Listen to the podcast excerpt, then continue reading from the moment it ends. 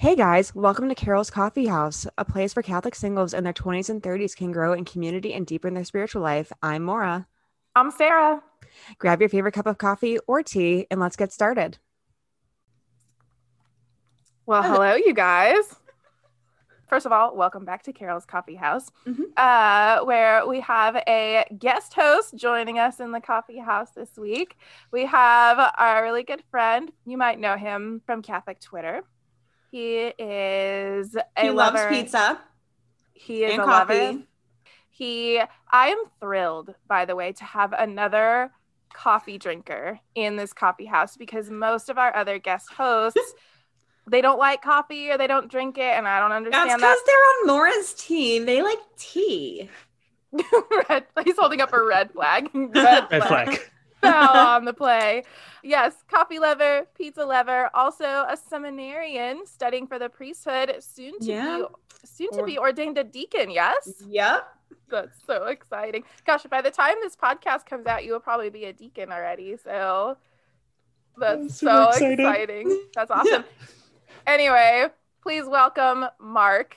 Council Council of Crazy? No, Duke of Pizza now, is it? I, I rebranded. Um, if that's a thing, I don't know. I just I, I felt no longer like a council of crazy people, but the Duke of Pizza. There we go. I love it.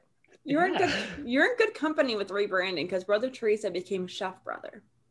Oh, we should have him cater at the coffee house one time. Oh, this is true. This is true. I think he drinks coffee. Maybe sometime. Actually, I don't know for sure. We should have him be a barista in the coffee house. That would he could join Joe. I would love to be drinking coffee right now, but given what time zone I'm in and where we're when we're recording this, I I can't. But I, I did have some coffee earlier today, and I'm too. still kind of just vibing with it. It's been Oh, good. for sure. That's actually what I was just gonna say too. I was like, I'm, uh, we are recording this in the evening, and so uh, I'm a little bit bummed that that I didn't get the chance to sit down and actually drink coffee with the coffee lover himself. You tweeted something recently about like walking out with three coffees, and I was like, that is such an amazing thing to do to try. I think I've done that with pizzas before, but like for coffees to just be like, oh, have a nice day, have a nice party, and ha- hope you all enjoy the the various coffees with your various friends, and you're like, these are mine. These are mine. They're all mine. I did. It was so funny. Yeah, I had tweeted about going to a coffee shop and I ordered three large coffees. And the, the person put them in the they put them in the carrier for me and they're like, all right, you guys all enjoy that. And I was like, okay. me. It's just me. You've been awake ever since. Exactly. I haven't slept yet. You might just have had some mild shaking and some sweating. Oh, if you're not shaken, you need another cup. Or you need a hospital. I, I think my answer is somewhere between those two answers. Do you do you ever wonder if baristas need to ever worry about cutting people off like bartenders do? I have And a story like- about this.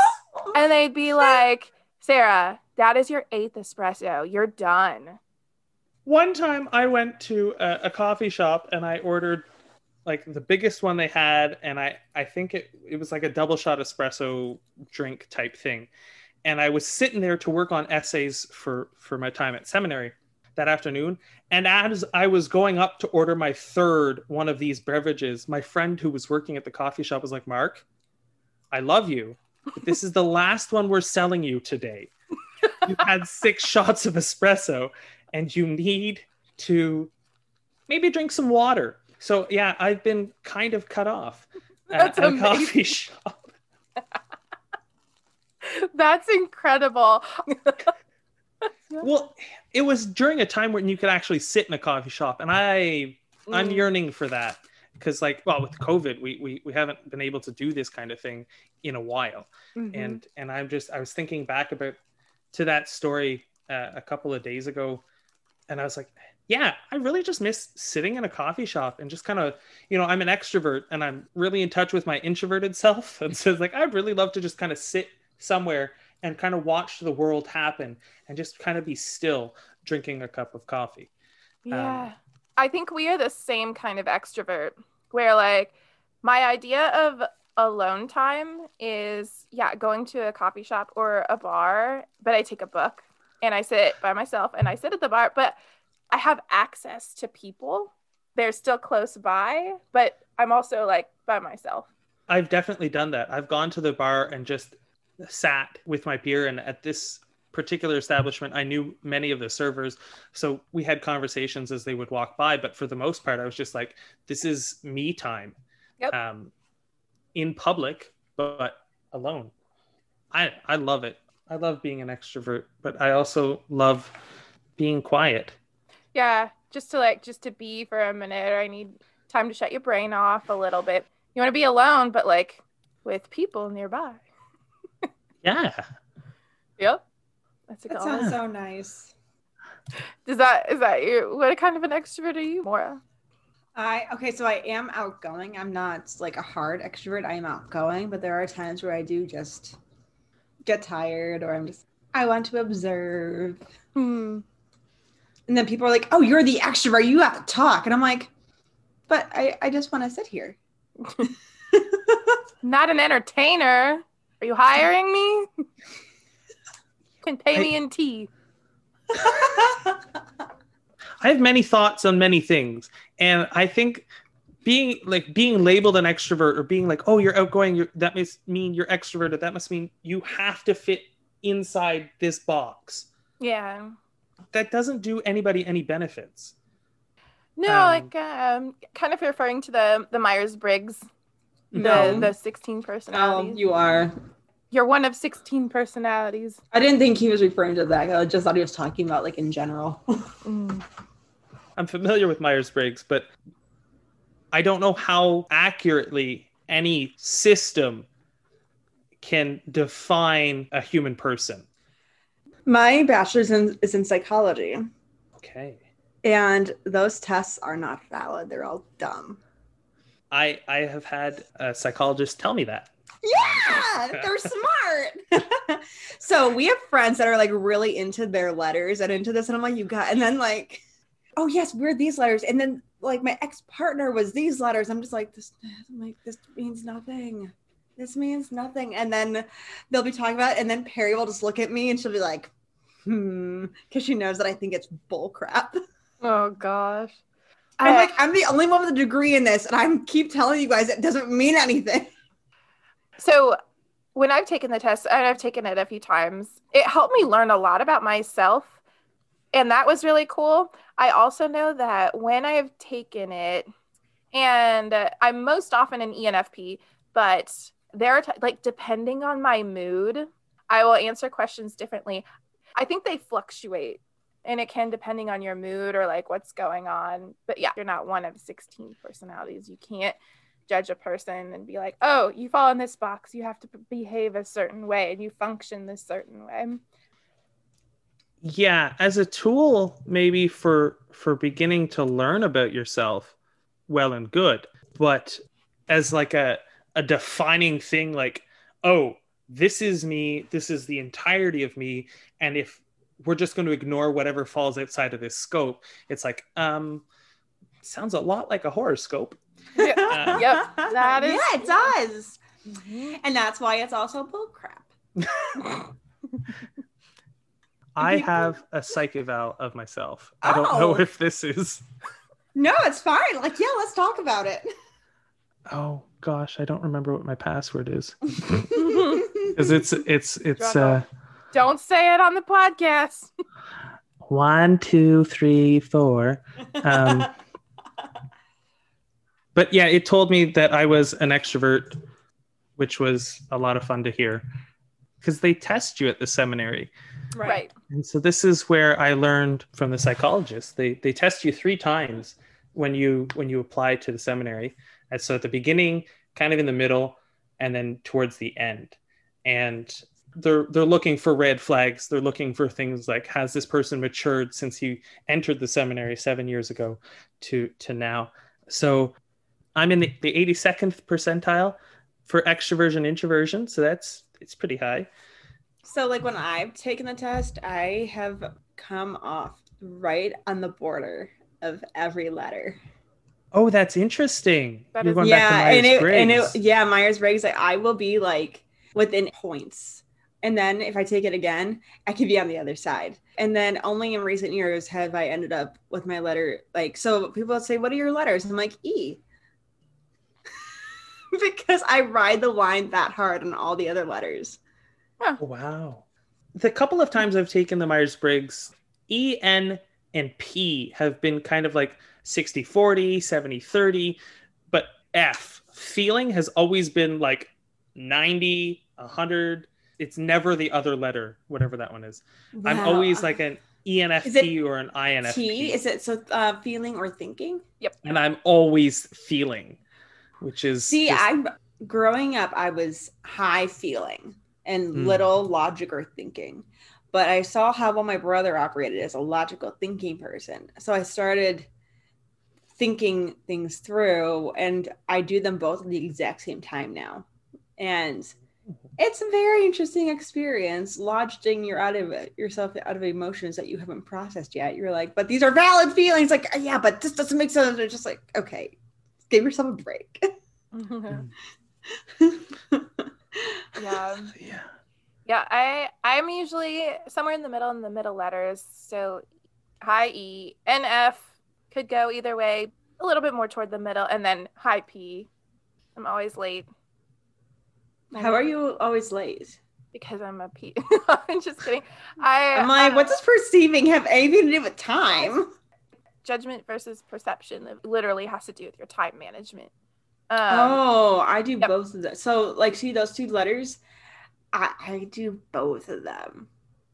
yeah i have but i am blessed to i'm blessed to have a lot of j friends who are more organized and they have schedules and they make plans because i have so many good ideas and fun things that i want to do and they never become reality because i just think about how great it is i have no organizational skills to make it actually happen most of the time or it takes forever for me to make it happen I remember one time you told me how organized I was.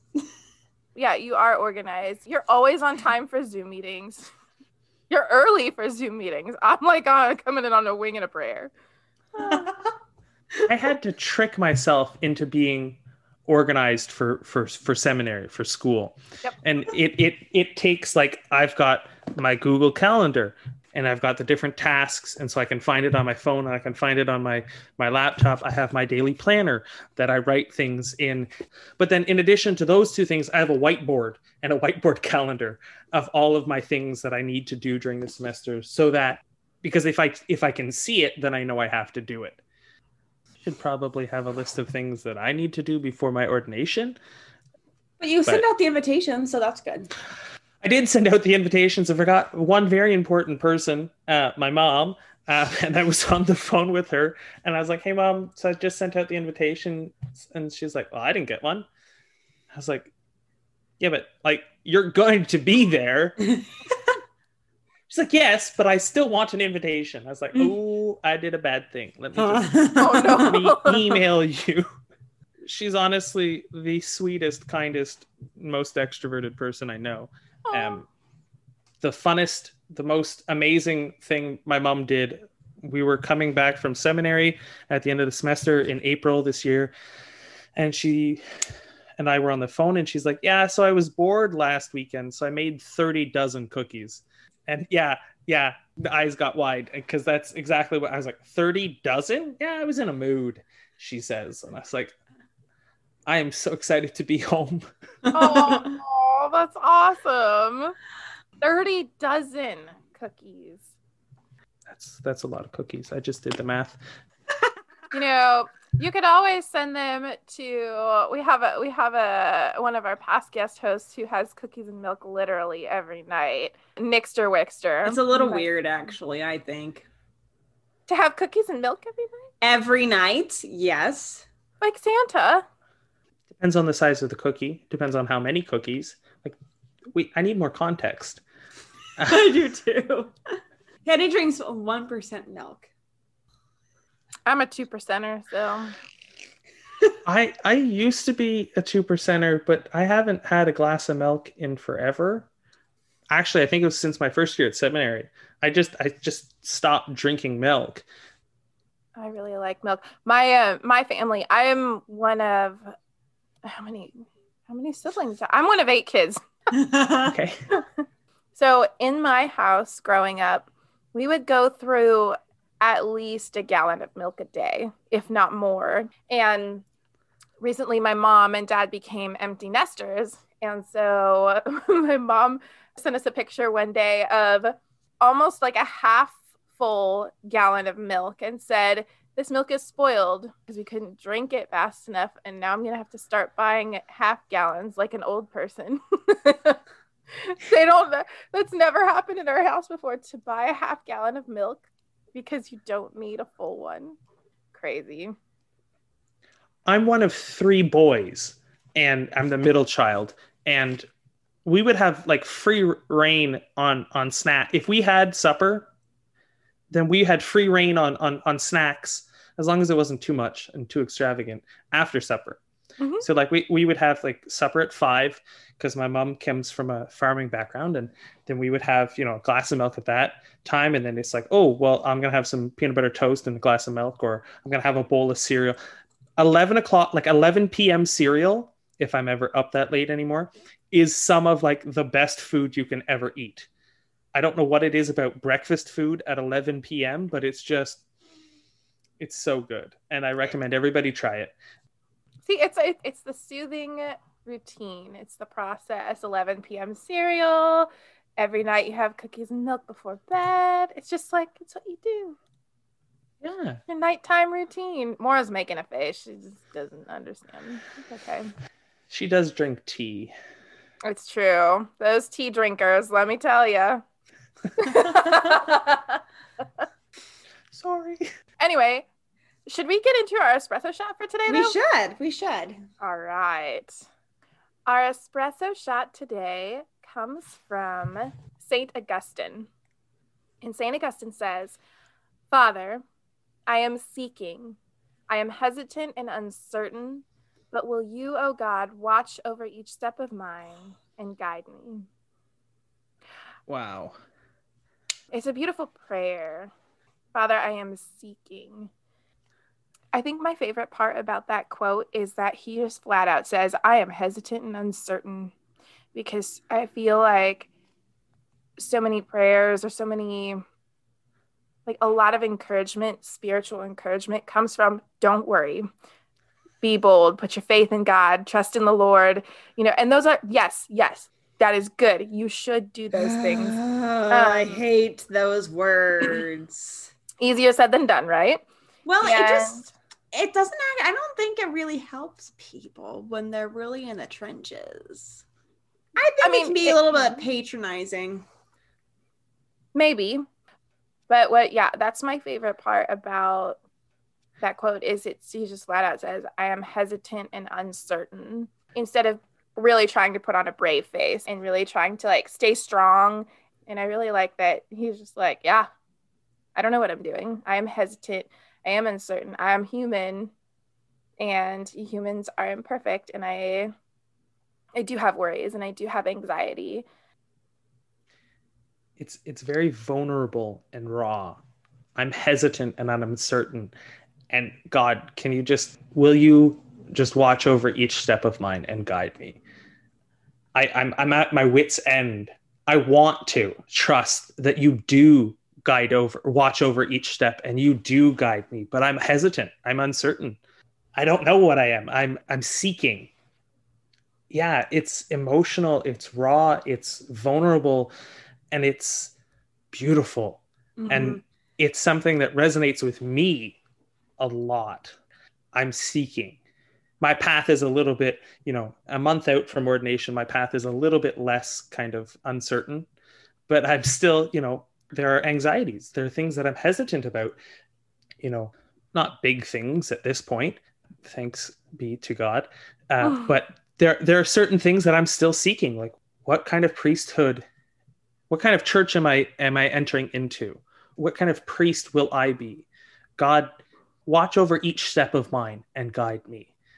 I think this prayer is beautifully vulnerable and raw, and it's an invitation to make our prayer as vulnerable and raw and emotional and you know not all put together like the lord's prayer is very put together it's like okay these are the things and you're just ta-da Yeah.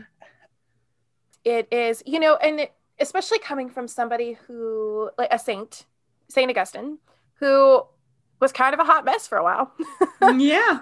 Right? You know, Yeah. he he had a huge journey in his life. Um, he has been through the ringer, and uh, he was very lost for a long time.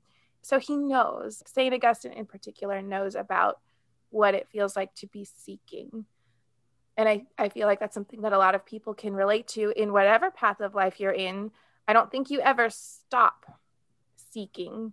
You know, you have times where, you know, like Mark, you, you mentioned how your path is a little bit more straightforward right now. It's very clear, like where you're headed.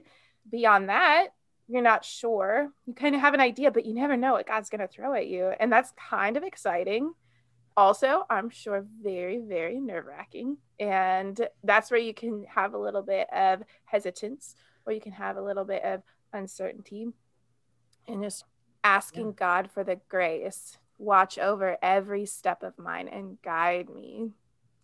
And there's hope in that sentence as well. Yeah i'm just i'm getting at this this thought right now. So it's not fully fleshed out but kind of like a little kid going to their father.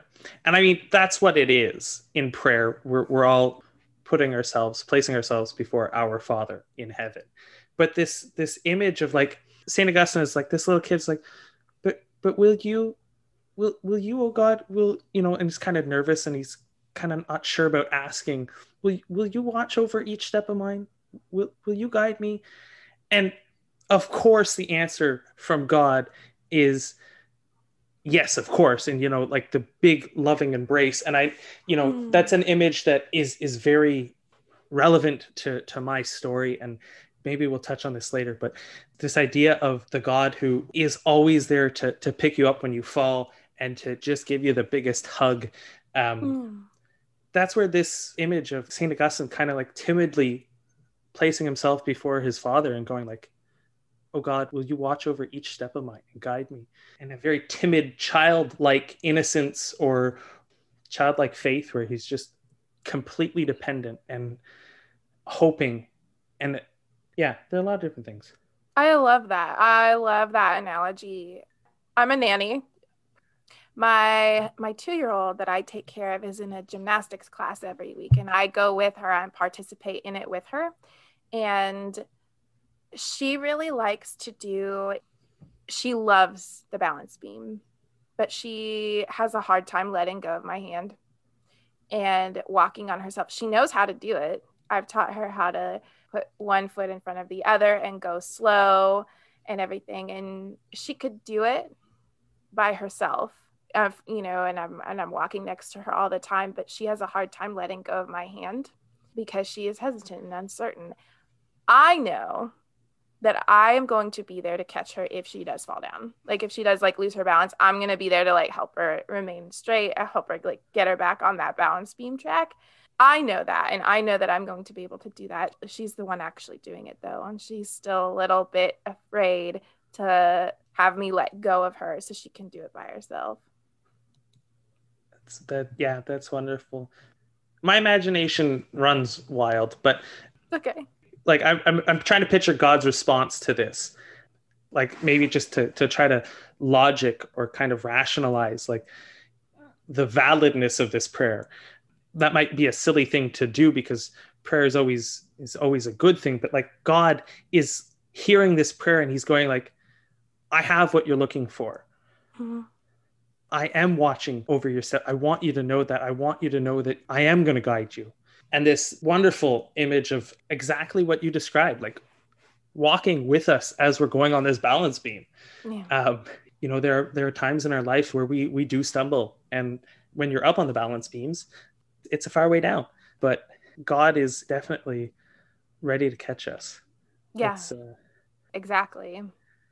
He'll always be there to walk next to us and this is all wonderful to talk about and i'm kind of in a a space where i'm but to tell somebody who's currently struggling that oh yeah yeah god will catch you doesn't do much help like Mm-mm. I, I'm definitely very aware of both sides of, of that predicament where I have been the person trying to affirm and confirm for another person who's in the midst of struggles like, hey, this is going to get better and God still loves you. And it's like the person doesn't need to hear that in that moment. That's not going to help them in that moment.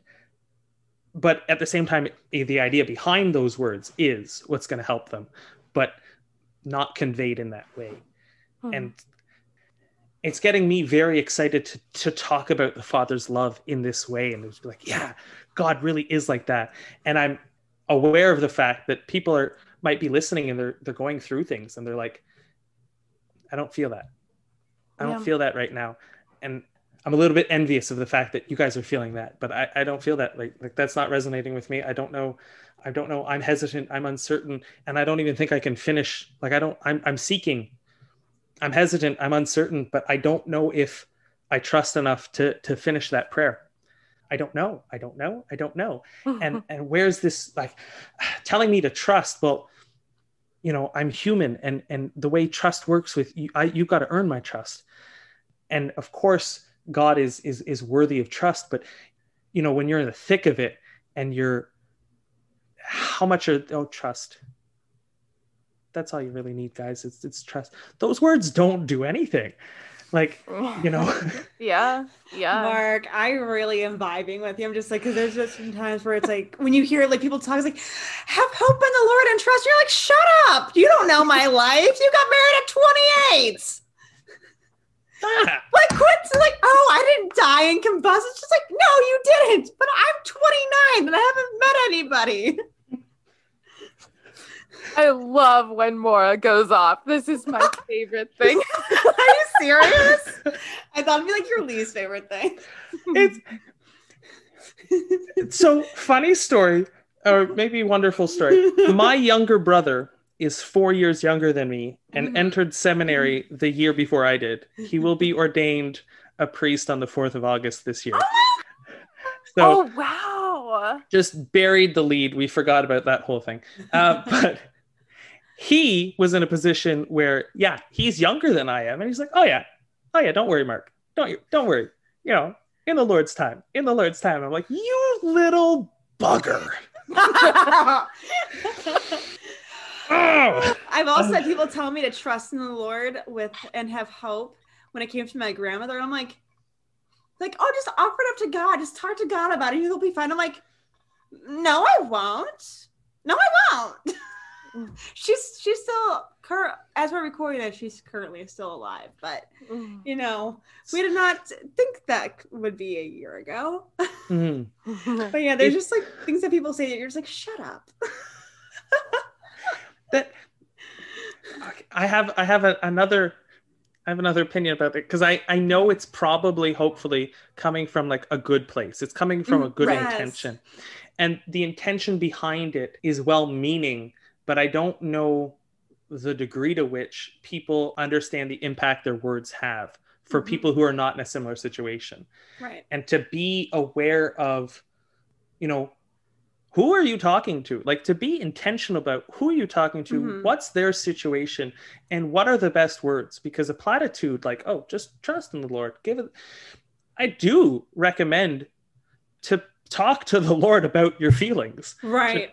and to get as emotional as you are in your prayer you know sometimes it's anger sometimes it's joy sometimes it's sadness or, or happiness or whatever it is but to get that emotional in prayer and just be like god ah, yeah.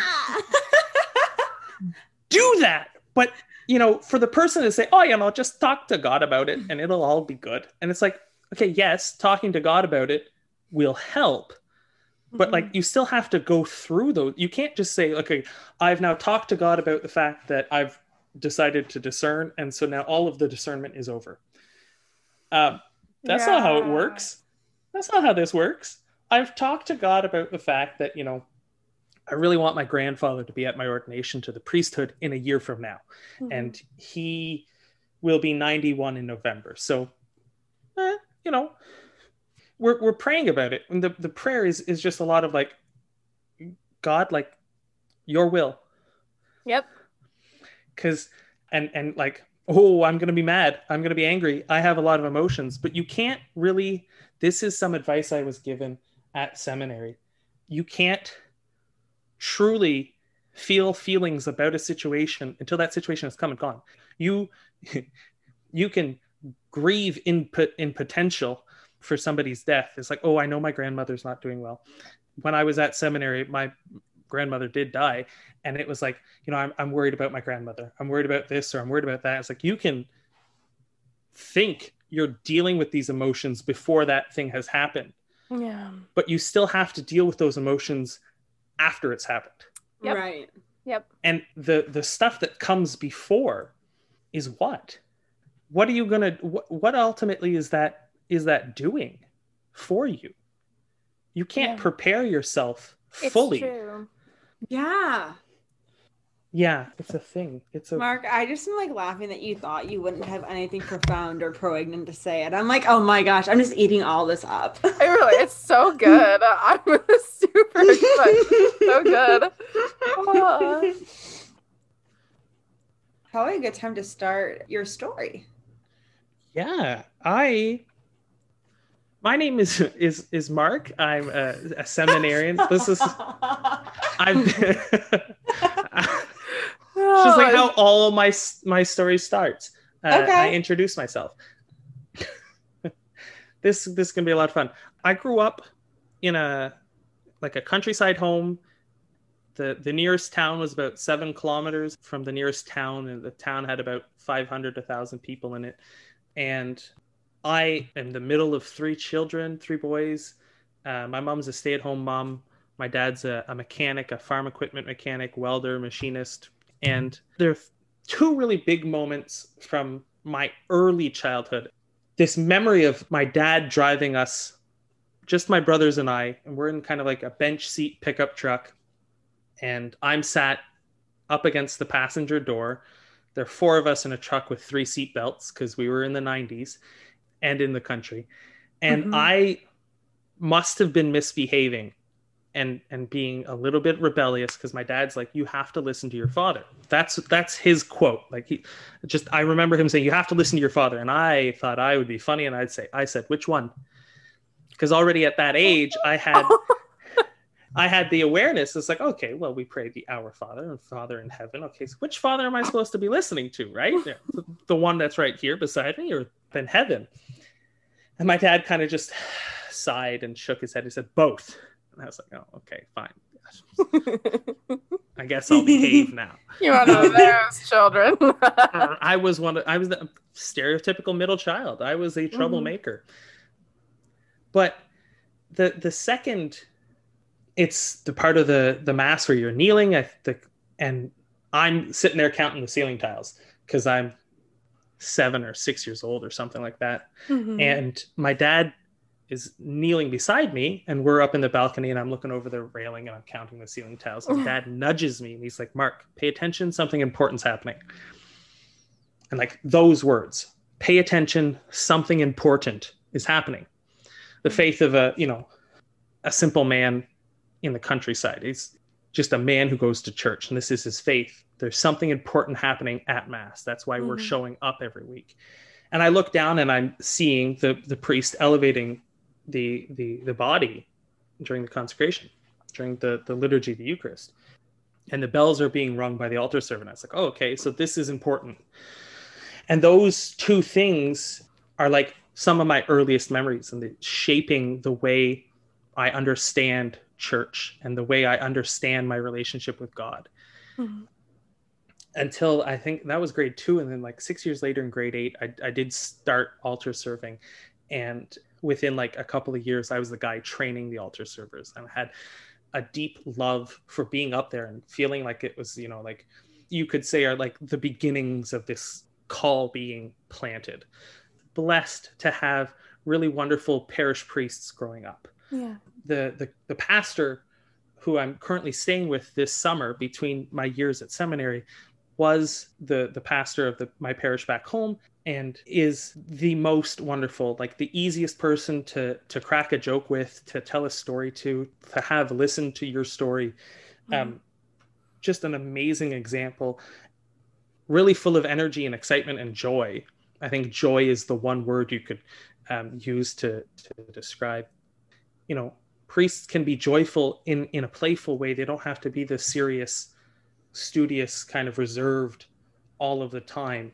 So this kind of joyfulness kind of gets a from grade 8 through grade 10 kind of gets a, a period of like oh yeah this is mark kind of coming into himself and realizing that the church is kind of in, is is very important. And i'm a joyful person and i'm i'm trying to mm. figure out where where i fit in the world i think as everybody is in high school and you're trying to fit in you're trying to figure out where you fit in you're really seeking at this time and I have a cousin who I really looked up to. He was out of high school at this point when I was just entering high school. I forget okay. exactly how old he was.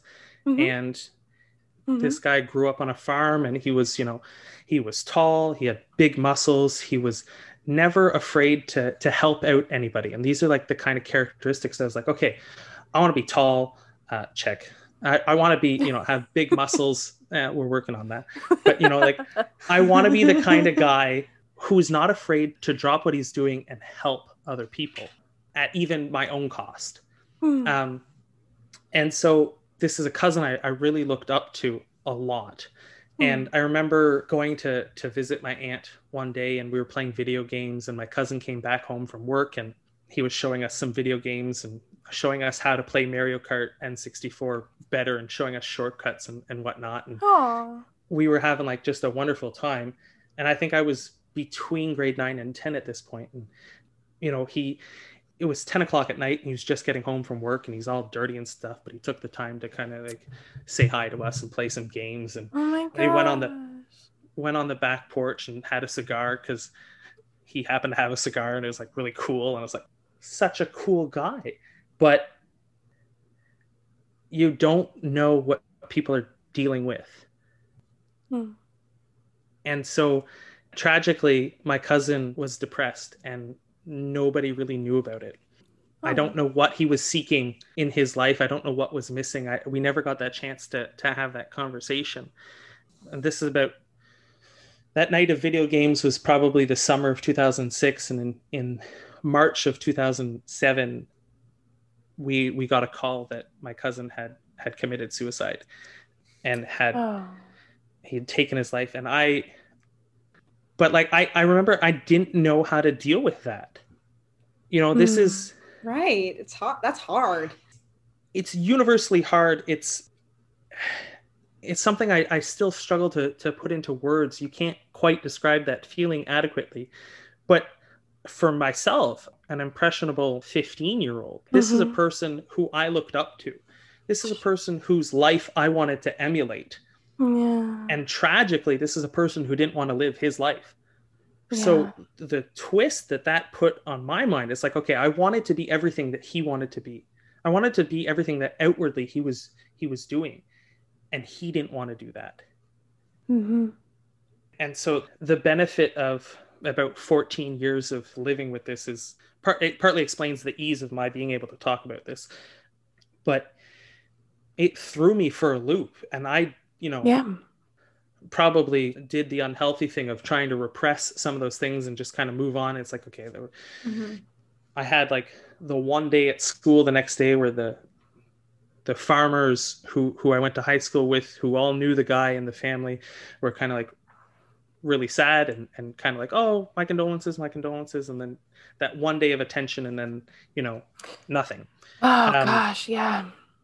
And I don't know, like I was coming out of my cage and I was doing just fine. And um, there's a Miley song Cyrus. I, that, there's a there's a there's a song lyric in there. I, I will try to to this is a very heavy topic and i i don't want to diminish the heaviness of it by by throwing in jokes but that's just kind of my way of doing things yeah um, yeah so I was coming into myself. I was kind of with certain people being the the, the person you see in front of you now um, mm-hmm. way back then but i was still shy about it and the the death of my cousin kind of put me back back kind of behind i was like okay i'm gonna put on a front i'm gonna i'm not really gonna be authentic to myself but i'm just i'm gonna do what everybody you know i'm gonna i'm gonna tone myself down my enthusiasm my hyperactivity I'll, I'll tone that down. I'll hide that from the world. I won't be authentic but i'll just do what i can to just get through. Maybe the edgy thing is is to not offer to help even though hmm. I, would I'd love to help but mm, i'm gonna i'm gonna put up walls distance myself from this this cousin this this example that he had set out in front of him so oddly enough this year of of 2007 is marked with like great tragedy in the month of march and then a wonderful thing in the in the summer of uh, we had in our diocese here a conference called Journey to the Father. And it was modeled after Steubenville, Ohio. And it's a high school aged retreat over a weekend. You show up on a Friday, you leave Sunday afternoon. The founder, foundress of Journey had gone to Steubenville in Ohio and was like, we need one of these conferences for the kids back at home that they don't have to bus to. Yeah. We, we, so it was a scaled down version with more local speakers and smaller names, but sure, still very was, powerful though. It it really was, and I got to go to this thing as a as a 15 year old as a participant for the first time and see other high school aged kids just alive in their faith and yeah. energetic and not afraid to be enthusiastic at a time when I wanted to be anything but. Hmm. And it set up in myself two selves the the self that was kind of out in the world and kind of shy and reserved and you know felt that he had to monitor monitor his energy levels so that he didn't offend people and then me at church who was enthusiastic energetical um, energetic not en- energetical is not a word um, i like it let's keep it let's keep ener- it there, so I, I had this great experience as if you're familiar with a Steubenville style retreat weekend, everything builds up to Saturday night adoration. Yep. And so as a as a kid, I'm going into this, I'm hearing talks, I'm hearing, you know, the spirit is moving. One of the great things is that the Holy Spirit doesn't wait. God always acts first. And so that the Holy Spirit was moving in me. Yeah. Um, and as my spiritual director once said to me, sometimes, you know, you don't notice it. And sometimes the Holy Spirit will kind of start doing some surgery on you without any anesthesia. Um, yeah. but sometimes, like this weekend, things were stirring and there were a lot of emotions. And yeah. it was probably a time of processing the emotions of, of what had happened earlier that year. Sure. And I go to this adoration and just overwhelming experience of, and they processed through the tent. And I was still altar serving through this whole time and had a deep love and reverence for the Eucharist. Yeah. They're they're processing through and I'm suddenly caught up by this this this thought like I have to to monitor, you know, like I'm hearing people who are crying and laughing in other parts of the the, the space. Mm-hmm. And I'm going like, "Oh no, no, no. I can't be I can't be that guy. I oh. can't be that guy. I can't be the guy who's visibly emotional. I must be a strong stoic man." Mm. Um, that's that's a thing. Um, I've heard, I have heard that. That's. But the next day they had an altar call. It's the closing mass, and they're like, "Hey, so is there anybody out there who kind of feels like maybe they might be called to the priesthood?" Yeah. I was like, "Heck yeah, sure, I think so." Oh, that's so cool. So I get up there, and and one of the the ladies who goes to our parish back home told my mom. Oh Yep. Uh, that was like. There's no secrets around there, is there? No, not in small towns. No secrets. And my mom, you know, was like the cutest person ever. Not sure how to breach the topic, and she's like, "So I heard that so and so was saying that you." It's like, "Mom, don't make a big deal of it." and and so that was that was like my first year, and I went back the next year, and the, the year after, and, I finished high school, and they had a program at Journey to the Father for kind of like a youth leadership at the weekend. And you would spend the the, the five days before the the weekend doing a retreat. And then you would be kind of in a leadership role on the weekend. And i did that two years in a row. And going through and i'm learning about my faith and i'm seeing the experience or the examples set out by my peers. Mm-hmm. and i graduate high school and i had an apprenticeship to to be a welder. It lasted about two months and then i was like no this this really isn't for me. And then i had a construction job for a year and you know, I it afforded me my first car, and then I starting to get things like my guitars, and I had an Xbox. I sold that Xbox. I got another Xbox. I have now I have cameras. That's my hobby, and my my expenses were low, and I was making a lot of money, and so I was like, okay, things, yeah, things will fill the void. That's that's ultimately the answer for what I'm seeking. Is it's it's things, right? So I'll have this, right. and that'll make me happy, and uh, you know, I have three guitars because uh, yeah. uh, one wasn't enough apparently. this construction job lasted a year, and then I was let let off, and then I found a job working on a farm and running a, an excavator, a, a heavy equipment. And I would show up at work at six, quarter to six in the morning, and I would leave work at six. And I'm an extrovert, and I spent 12 hours a day alone. Um, oh no! I don't know exactly how I did it. I have an iPod, it was filled with music, and I would just sit there and I know the words to a lot of songs now. Because if you're alone for 12 hours a day, you can sing songs. I recommend right. singing, it's a wonderful pastime. And this time of just wallowing in myself, it's like, I don't know what I'm doing. That's exhausting. As an extrovert, especially, like you're kind of stuck with I, your own thoughts for 12 hours every day. You get it. I like I do. I, I, think there came a point where I was just drowning out with my thoughts with my headphones. Yeah. Um, or with my music. And it was a blessing and a curse at the same time because I didn't have the energy to do anything at night. I would get home, I would watch the same show on a DVD in my Xbox and and fall to sleep to it. And I'd be, you know, asleep or eight o'clock at night, 8:30, and I'd be up at 4:30, 5 o'clock to, to go work on the farm.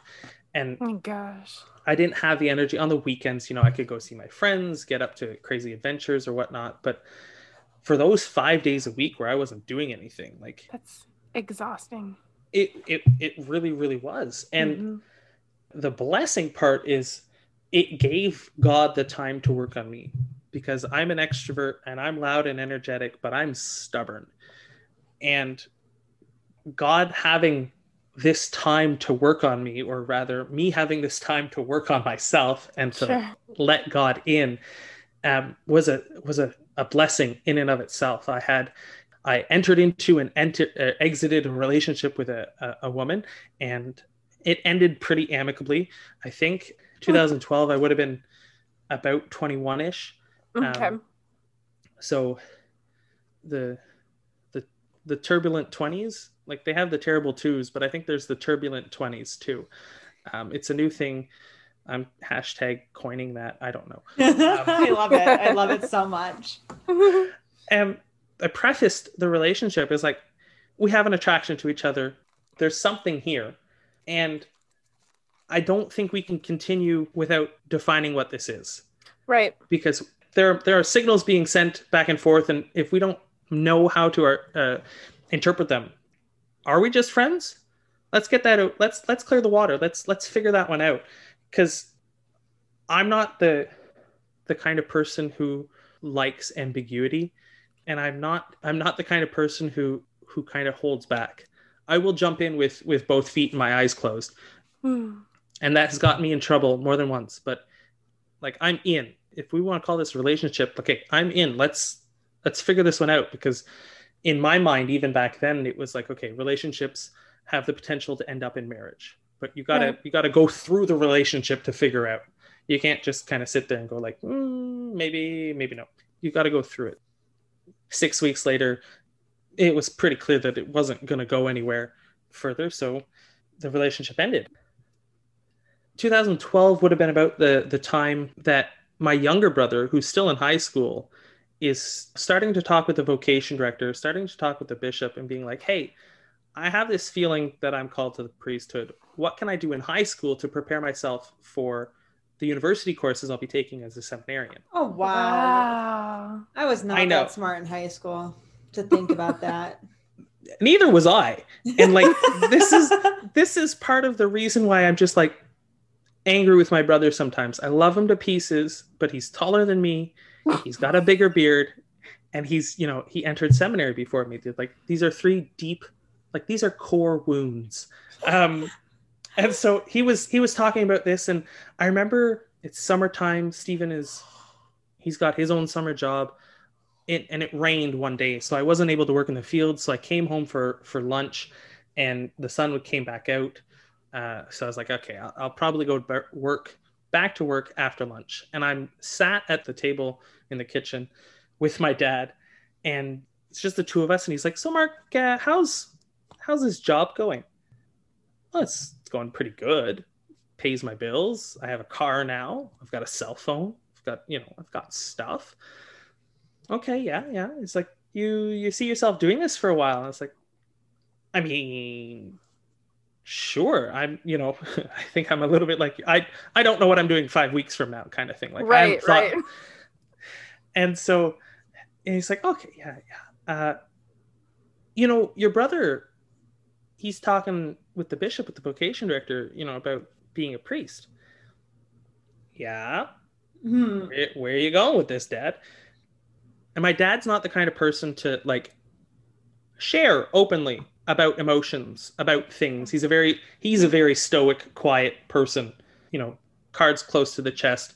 For him to be telling me this thing it's like okay something something's up that he's this was going through my mind. It's like stephen is is he's thinking about being a priest and uh, you know as I've watched you and your brothers grow up and, and the, the different characteristics and, and talents and gifts that you had, and as I always thought, out of all three of them, and I'm happy for Stephen, but I always thought that you would grow up to be the priest. Oh. Ooh. And then and then and then like almost immediately was like, I've said too much, Oh. and then got up and left.